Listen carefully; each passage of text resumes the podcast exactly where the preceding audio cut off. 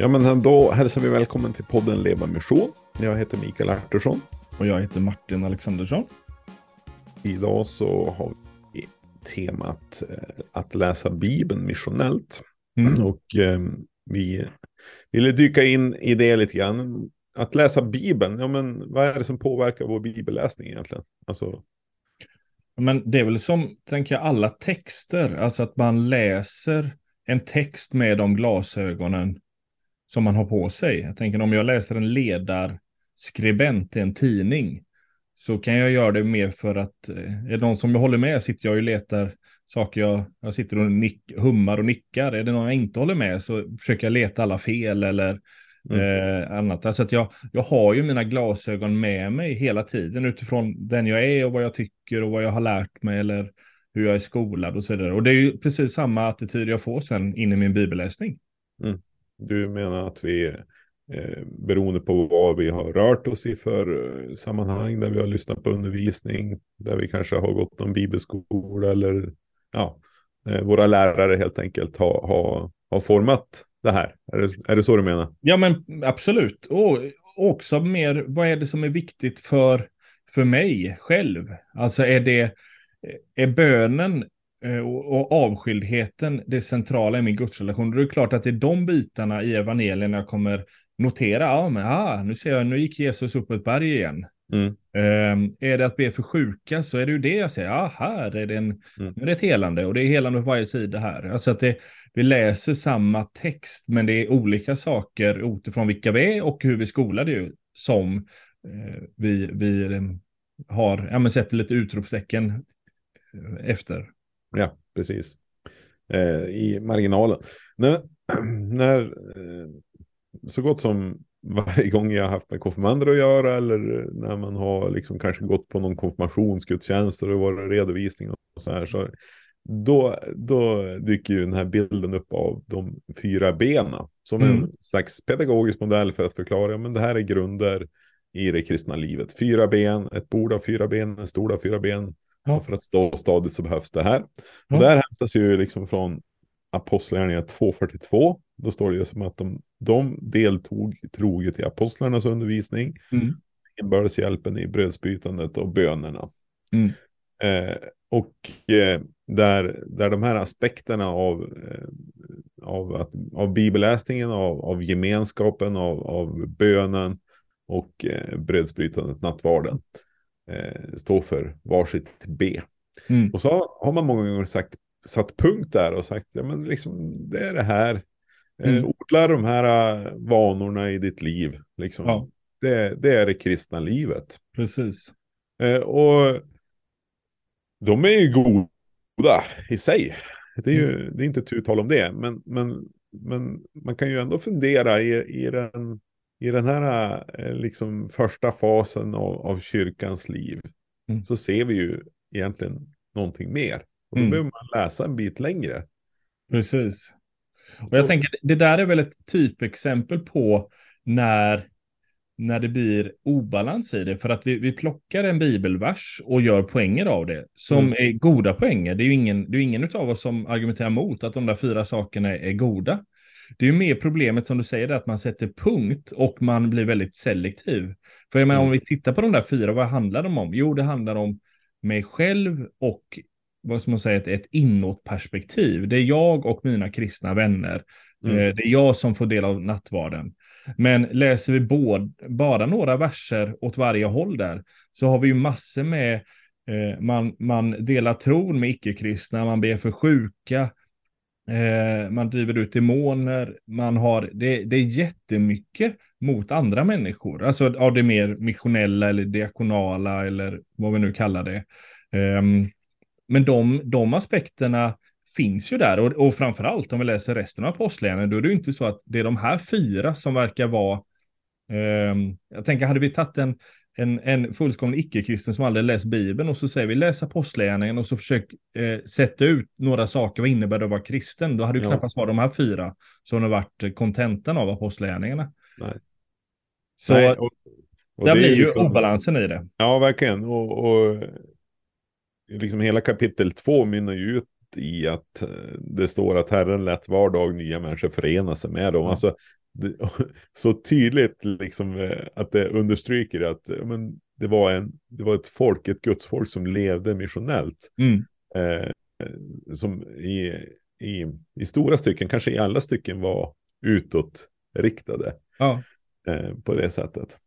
Och, och, och här är väl, jag tänker om man då funderar lite på varför varför blir det så här? Jag tänker, det är ju ingen, det är inget ondskefullt eller att det har funnits kristna ledare som har försökt förvanska teologin, utan det är ju att, att vi ganska mycket, tänker jag, läser Bibeln eh, också för att bekräfta våra egna, vår egen teologi och våra egna teser och vår egen, vår egen livsstil. Så att vi, eh, jag tänker när det här växer fram, de här fyra benen, då är det ju det utifrån en, men ett mer inne, inåtperspektiv. Alltså det är, det är, inte de mest missionella människorna som har, har kommit fram med den här, eh, eller eh, lyft fram den här bibeltexten, utan det är, det är människor med andra perspektiv, där då mm. troligtvis inte de missionella har varit så viktiga, och därför så, så ser man det före och efter och tänker, ja, ja, men det, kyrkan lever alltid mission, fast det är det här som är det viktiga. Mm.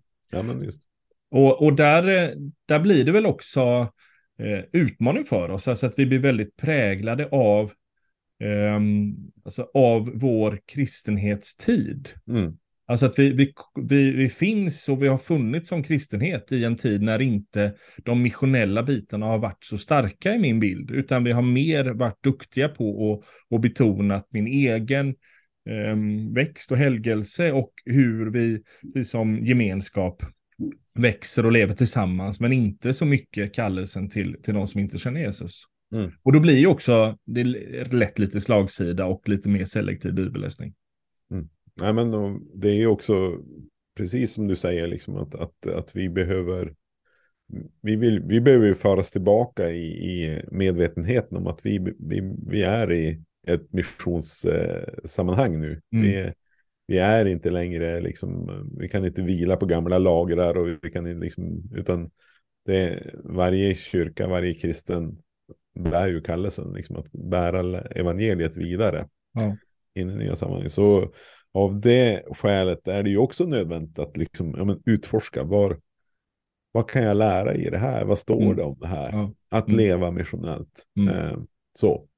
Eh, vi, ska, ska, vi gå vidare till eh, eh, några andra bibelläsningar? Mm.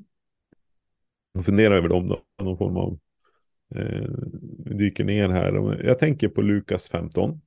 Eh, där, där berättas det ju, berättar ju tre liknelser. Jesus berättar om det förlorade fåret, mm. ett av hundra får som är, är borta. Mm. Eh, och han berättar om den här kvinnan som har förlorat ett av sina tio mynt. Som eh, förmodligen var hennes eh, bru, vad heter det, så här, bröllops... Ja, ja hemgift, bortgift. Hemgift heter det, ja, Aha. precis. Ja, men som ett smycke som man hade, hade ja. runt huvudet så här. Men ett av dem var borta och, och det var ju liksom, eh, det var mer än förargligt liksom att mm. vara borta. Ja. Eh, och så sen då, eh, den tredje liknelsen handlar ju om, om den, den förlorade sonen eller den väntade fadern eller mm. hemmavarande sonen. Eller mm. olika namn. Eh, mm. Men de, de, är ju rätt så välkända för oss. Och, och så tänker jag, okej, okay, Jesus betonar det här, Jesus eh, talar om, om det förlorade som eh, och vi kan, vi kan läsa in vårt eget liv. En mm. gång var jag, var jag förlorad, men jag har fått återvända hem och, och, inte minst den här sista bilden är ju oerhörd. Men trösterik liksom mm. att få se fadern i det. Eh, ja, jag tänker att där är det också så tydligt att vi måste ha sammanhanget med oss eh, när vi läser det här. Eh, vad är det allra första som står i Lukas 15? Ja, men det är mm. att, att tullindrivare och syndare så sökte sig till Jesus och han, han umgicks med dem. Mm. Han var tillsammans med dem. Och mm. det står att eh, fariseerna och de skriftlärde förargade sig mm. över det hela. Mm. Och utifrån det så berättar Jesus de här liknelserna. Mm. Och I det perspektivet så blir det ju enormt starkt. Ja.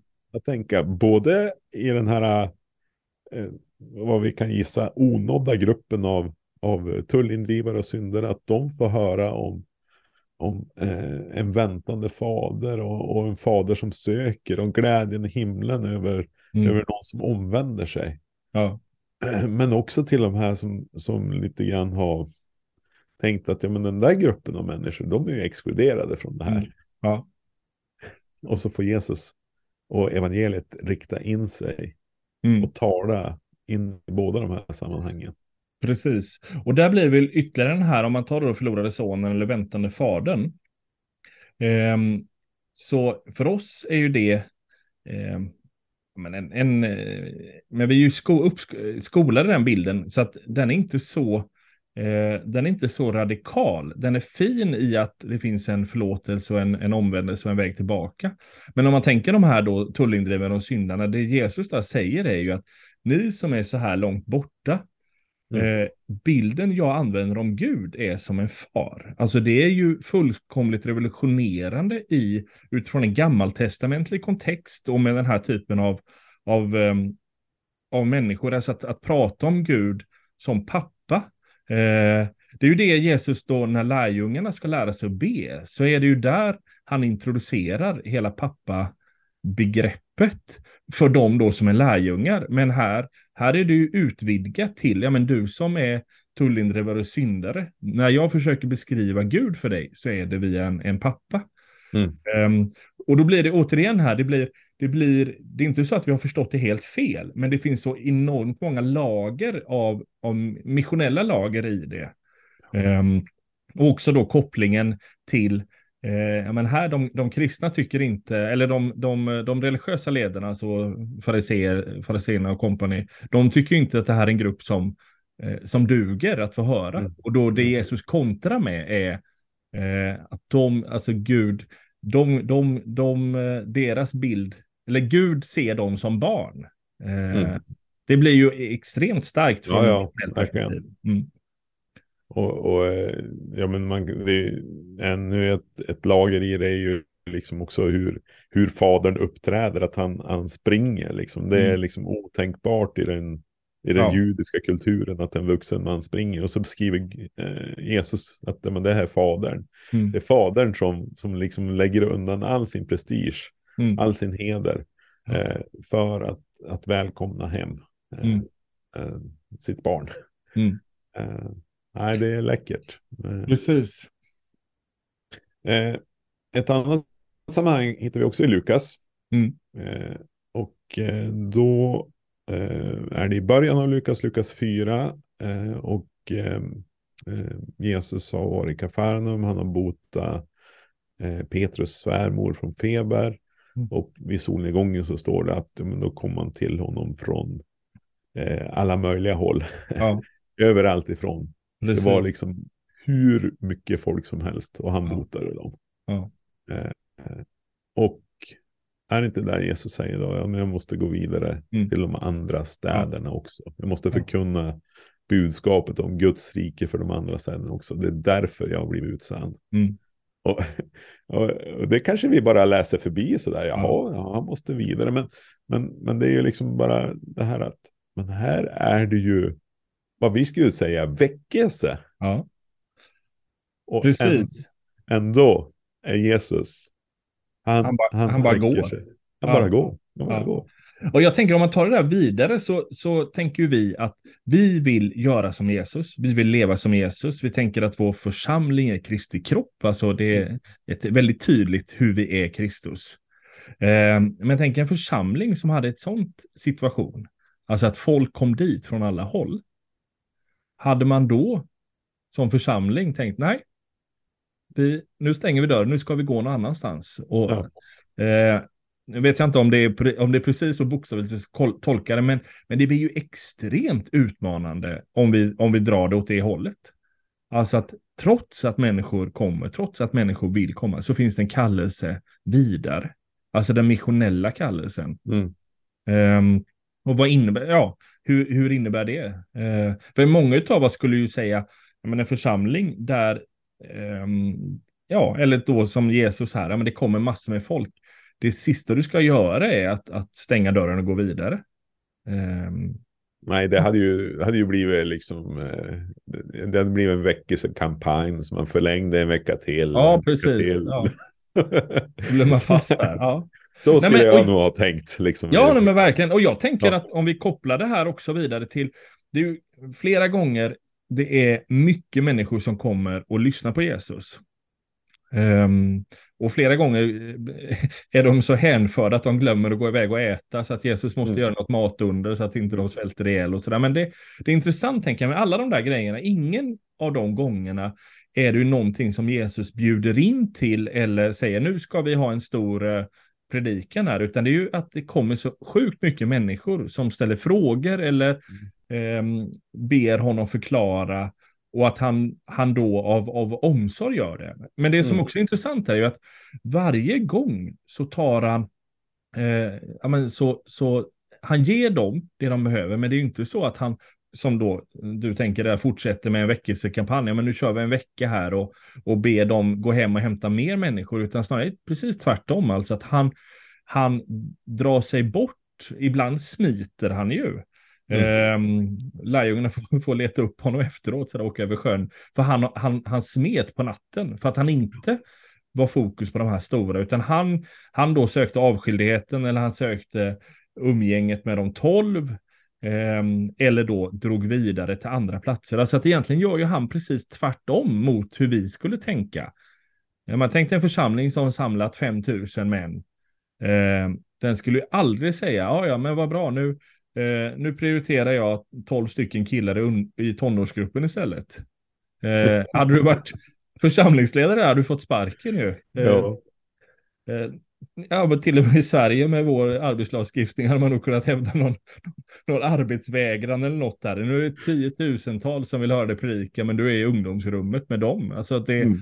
ehm, men det är precis det Jesus gör här. Alltså det, är, det är inte massorna, det är inte samla dem, utan då det är betydligt mer fokus på det missionella och lärjungatränet av de, av de få. Mm. Ja, verkligen. Och, men jag tänker så här också, att, eh, kan det vara så att eh, ja, men efter, efter där vid solnedgången när alla kom till honom och, och liksom sen att Jesus säger ja, men jag måste gå vidare. Alltså det är ju också så här att ja, men vilken, vilken potential för evangeliet. Att, Ja. att inte bara folket stannar kvar och, och liksom utan uppfyllda med det Jesus har gjort med dem så är de ju faktiskt tvungna att skingras. Mm. En del ger sig av hem, en Ja. del fortsätter att leta honom och så vidare. Men, Mm. men jag tänker att det, måste, det om något är ju liksom, det bygger ju eh, vidare på att evangeliet förkunnas liksom Mm. på alla möjliga håll. Jesus blir känd Mm. utifrån det här. Mm.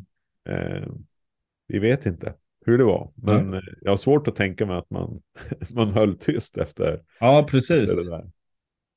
Så. Ja, vi har ett eh, bibelsammanhang till som vi tänker på också. Mm. Och då är det ju Apostlagärningarna 8. Mm. Eh, Där efter Stefanos Stefanos, ja. Precis, han har precis blivit stenad. stenad. Och, Paulus har bevittnat, eller Saul som han kallas då, har ju bevittnat det och tyckt att det här var bra. Precis. Och så öppnar eh, då kapitel 8 upp med att den dagen började en svår förföljelse Ja. mot församlingen i Jerusalem. De som hade sking... Ja, eh, det är ju liksom, det är väldigt nedsla... nedslående. Precis. Och det som också sker där är ju att det som det står att alla stack utom apostlarna. Mm. Ehm, och det är ju, tänker jag, är ju väldigt det är intressant det där för att det, det betyder att all, de som då skingras, det är nykristna. Eh, det är utan sitt ledarskap. Det är troligtvis utan så mycket strukturer för att skingras är ju inte riktigt, ja men vi flyttar från Nej, från en stat till en annan, utan det är mer oj, oj, vi, vi bara drar. Det är, Ja, det är ett hastigt uppbrott. Ja, Men- precis. Och utan kanske så mycket planer, vad tar man sig? Utan det är mer, ja, jag har släkt där, kanske jag tar mot det hållet eller vad det nu kan vara. Ja, visst. Ehm, men då är ju följande verser väldigt intressanta. Precis, om man då går och hoppar vers 2 och 3, går direkt in i 4 så står det att de som hade skingrats predikade, äh, vandrade omkring och predikade budskapet. Mm. Och det är ju egentligen den här effekten som jag eh, reflekterar över. Vad, kan det vara det som skedde också när, när Jesus botade Ja, människor? Men, eh, men eh, vi ser att det som till det yttre är ett, ett svidande nederlag Mm. eh, för, för de kristna och som kanske eh, skulle ha effekten av att, att eh, tysta dem för gott. Ja. Ja, Ja. men nu stenar vi Stefanos, en av Precis. de betydande ledarna. Eh, som, som vi hör, men vi hör hans, börd också. Han måste liksom Mm. ha varit en, en ordets förkunnare av, av, av rang. Liksom. Mm. Eh, men eh, det tar inte stopp där. Nej. Utan eh, Gud använder detta för Precis. att sprida evangeliet. Men jag tänker också att det säger någonting om de, den första kristna. Det här är ju bara en mening och det är ju därför jag tänker det är lätt att vi bara, vi bara läser förbi den och fortsätter. Men, men den meningen säger så extremt mycket tänker jag. Här är tusentals människor som är helt o... o eller det finns, inga, vi har, det finns inga namn på dem. Eh, de är bara en massa. Men några av dem kanske är de här eh, pingstdagen-människorna. Eh, eller ganska många av dem är pingstdagen-människorna. Eh, men vad är det de gör? Jo, när de då riskerar att avrättas så är det det missionella. Mm. Det, är, det är också ett väldigt tydligt då gå vidare. Det är inte så att det står, ja men de flyttade till en annan by och där levde missionellt. Utan det är, ja men det finns ett, ett gå vidare perspektiv utifrån det missionella. Alltså det är ganska långt ifrån om man tänker de fyra benen som, som hela kristenlivet, som man ser hur de här Mm. lever. Ja. Ehm, och det tänker jag också att det är väl en, det här blir också väldigt symptomatiskt. Vi brukar ju prata om det att vid en kris, eh, då, då, ehm, då märker man vad som är viktigt. Mm. Ja, men corona var väl en sån tydlig, alltså plötsligt blev det, när, man, när vi inte kunde göra vad som helst, vad är det viktiga, vad är det omistliga, vad är det vi saknar, etc. etc. Så vad är, ehm, det avslöjar ganska mycket. Ehm, och, och här är det ju väldigt tydlig kris och det avslöjar väldigt mycket. Vad är det som är, vad uppfattar de är kärnan i deras tro? Jo, det är det missionella. ja, verkligen. Och den, den tänker jag att det är, en, det är ju en vers som vi, eller jag i alla fall bara har hoppat över. Jag har inte sett den. Ehm, men det, om man bara tänker lite vad är det det handlar om så är det ju extremt eh, intressanta perspektiv av det missionella i den här Mm. kyrkan. Mm. Och eh, vi ska väl understryka och säga det här, det är ju liksom, ja, det här är bara tre exempel. Jag tror att om, Ja. om man skulle liksom, eh, om man sätter sig ner och läser och, och, och väljer att sätta på sig de här glasögonen så Mm. kommer vi att se och upptäcka så mycket mer. Ja, Mm, Och eh, det eh, tror jag är nödvändigt för oss att göra. För vi, vi vill ju inte egentligen att, att, eh, att ordet bara ska vara någonting som vi kan, liksom, eh, kan av hjärtat och, och som vi eh, eh, har, eh, eh, ja men, som en, bara en, en kunskap, utan att det ska leda till en tillämpning, en praktik i våra liv. mm. Eh, och eftersom eh, området att leva mission är, är så pass okänt för oss Mm. så behöver vi all, all den vägledning vi kan få Mm. utifrån Bibeln. Mm. Eh, verkligen. Och eh, ja, men eh, också så att vi, vi kommer ju också att, att om, inte, om vi inte hamnar, hamnar i direkt förföljelse så kommer vi komma i svåra situationer och att vi också behöver hämta stöd och se att ja, men, det som ändå var hjärtfrågan, det Mm. var att föra evangeliet vidare. Ja. Och, och Gud var med dem och Gud Mm. hjälpte dem på olika sätt. Precis. Det Och det-. Och egentligen blir det ju nästan någon form av identitetsfråga. Alltså var, varför finns jag till? Ja, Um, många av oss skulle ju säga att det handlar om att, att, eh, att ja, men, lära känna Jesus och att växa i det och få en relation med Fadern. Alltså det är min egen eh, frälsning och helgelse som är det. Men, men jag skulle nog säga uppfatta de här, eh, vi läser om i Apostlagärningarna 8, så är det ju snarare att det handlar om att, att nya människor ska få komma till tro och få Mm. växa i lärjungaskap. Det är det som är, det är inte att jag ska bara min egen tro eller min egen helgelse, utan det är tydligt, jag är kallad till någon annan. Ja. Ehm, så där tänker jag att där blir det ju också, ehm, det kan få ganska stora konsekvenser för oss i våra liv i, utifrån de här läsningarna. Ehm, Mm. Vår bild av de fyra benen kontra den här versen till exempel, det är ganska olika. eh, vad vi tänker är, är syftet med mitt liv. Ja, ja men så är det. Så eh, vi, vi kommer i samband med nästa podd att tala om bön i relation till att dela evangeliet. Men eh, vi tänker att men det kan vi nosa på redan nu för att mm. eh, hur den är, när vi närmar oss Guds ord så är ju, är bönen central och bönen om att den heliga ande ska få eh, verka och, och, leda oss in i, in i det ord som han själv har, har eh, varit med och, och eh, författat genom mm. olika författare i, i olika tider. Eh, och då tänker vi att, att eh, man skulle kunna stava på en bön som handlar om att, ja, men herre, öppna ditt ord. Mm. Öppna mitt hjärta. Öppna min blick så att jag ser det du ser. Mm. Eh, och kan ta in liksom den situation som jag finns i eller eh, som vårt land befinner sig i eller vad det nu kan vara. Eh, precis det du ser. Och öppna min mun. Mm. Öppna ditt ord, öppna mitt hjärta, öppna mina ögon mm. och öppna min mun. Mm. Eh, och då, då tänker jag att ja, men, eh, självklart så vill den helige ande leda oss in i en, en djupare eh, förståelse, men också en, en, någonting som leder till en, till en tillämpning mm. i våra liv. Mm. Eh, det kan vi vara helt övertygade om. Verkligen. Eh, och, och de här sammanhangen vi har lyft idag, de understryker ju just mm. det. Mm. Ja, men eh, det får vi säga att det var dagens. Det var det. Det blir inte bättre än så. Och så ses vi om två veckor igen. Till... Så gör vi. Ha det gott. Samma.